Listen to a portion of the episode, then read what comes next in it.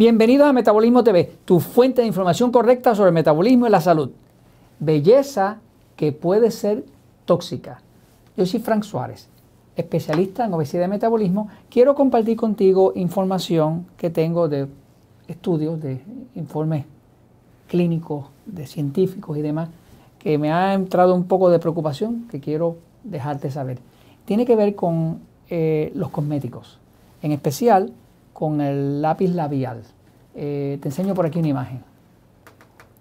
Eh, pues hay estudios que demuestran que hasta el 81% de las mujeres utilizan lápiz labial, pero investigando el tema para ver temas de salud, de metabolismo, por algunas experiencias que he tenido con personas que han tenido problemas de salud extraños que no resolvían, eh, y en algunos casos pudimos detectar que estaba relacionado a su lápiz labial. Voy un momentito a la pizarra para explicarlo.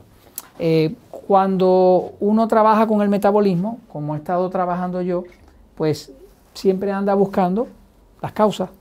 Eh, la medicina eh, trabaja mucho con el tema del síntoma.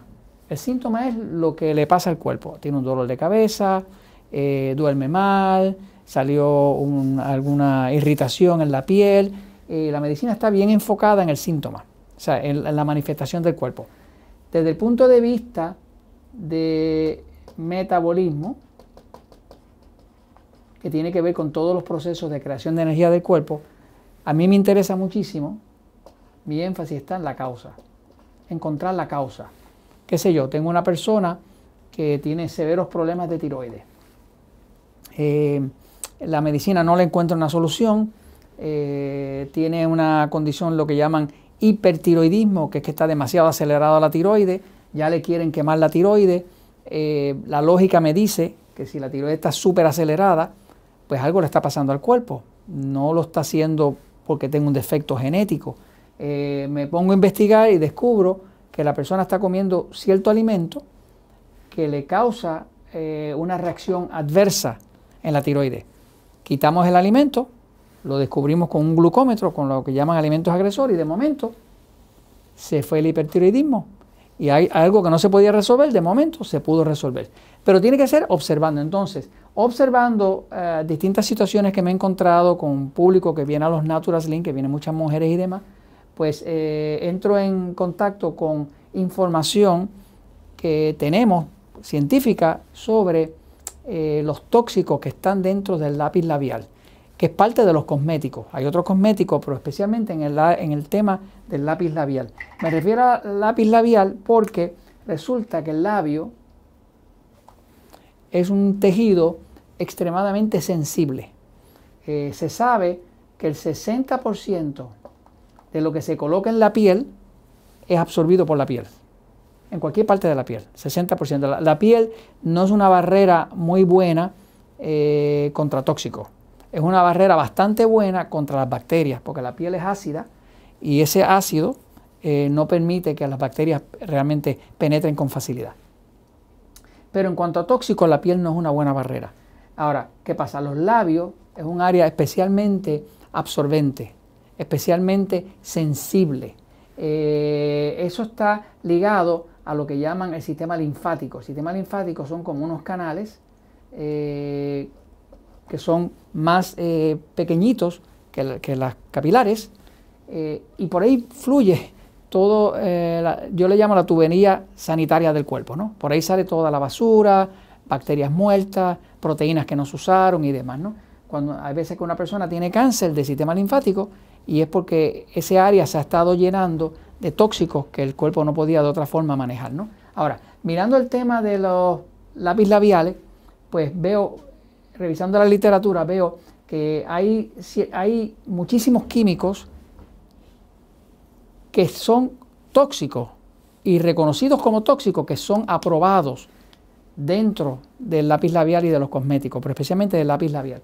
Por ejemplo, uno de ellos es el metilparabeno, que se conoce por su número de clasificación E218, y el otro es el propilparabeno, el E216.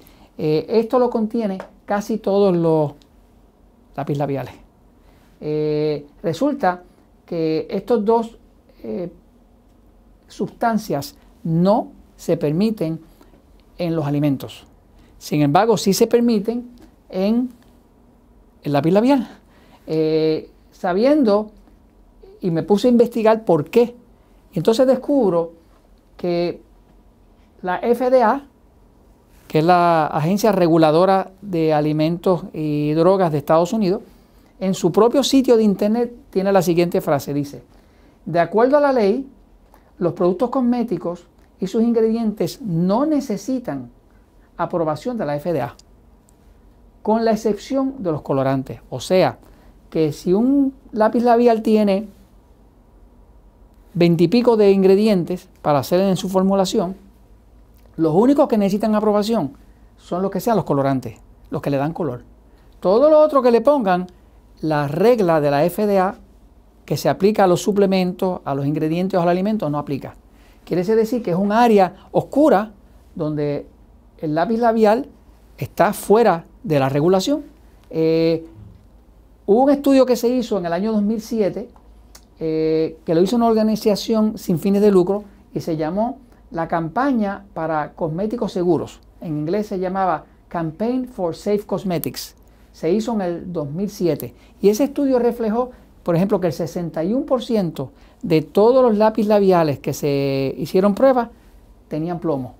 El plomo se sabe que en niveles muy, muy bajos es extremadamente tóxico porque causa problemas a la tiroides, problemas reproductivos, eh, o sea, eh, eh, mujeres que, pierden su, su, embarazo, neurotoxicidad, o sea, que, envenena el sistema nervioso, alteraciones hormonales y reducción de la fertilidad tanto en el hombre como en la mujer. Eso lo hace el plomo y se encontró que 61% de los lápiz labiales que se midieron en ese momento contenían plomo.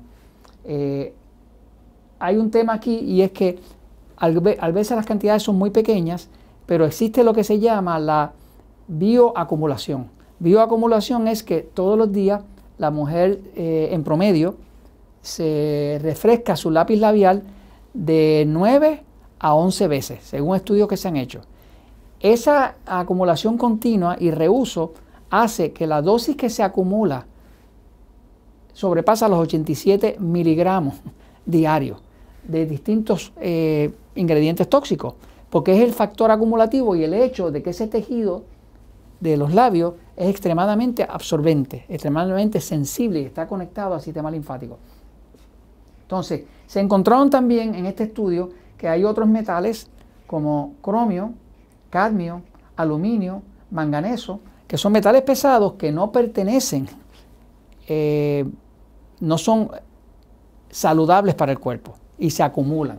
Eh, por ejemplo, el cadmio es lo que tiene el, cigarrillo. Al cigarrillo, al tabaco, le echan cadmio, que lo echan para evitar los insectos. Eh, pero la verdad es que la persona se fuma eso y termina con el cadmio dentro del cuerpo. Por eso hay tanta relación entre fumar y problemas de cáncer. Eh, por ejemplo, hay una sustancia que se llama formaldehído, que es lo que se usa para embalsamar los cuerpos. Cuando hay un cadáver, se usa formaldehído para embalsamar el cuerpo y es una sustancia tan corrosiva que hay que usarla con unos guantes especiales. Pues se está usando formaldehído en muchos de los lápiz labiales. Eh, algo para que usted sepa es que en la Unión Europea eh, la lista de ingredientes prohibidos para usar en los lápiz labiales es de 1.300 productos. Pero en Estados Unidos, la FDA tiene nada más que 11.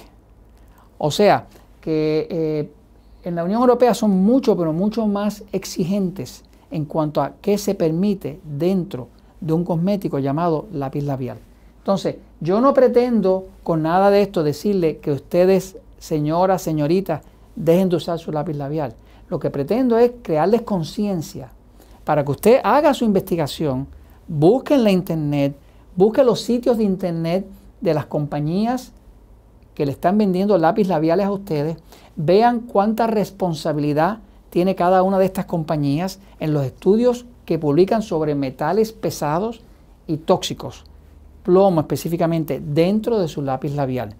Eh, ya he tenido varios casos de personas, mujeres, que tenían serios problemas neurológicos, problemas de salud de los nervios, que no resolvían por ningún sitio, que encontramos que tenía mucho que ver con su lápiz labial. ¿Por qué lo saben? Porque en el momento que dejaron de usar el lápiz labial, pasaron dos o tres semanas y de momento el problema empezó a desaparecer. O sea, que es una relación de causa y efecto. Para aquellos de ustedes que quieran profundizar en el tema y que conozcan el inglés, les recomiendo que busquen un estudio que se llama así.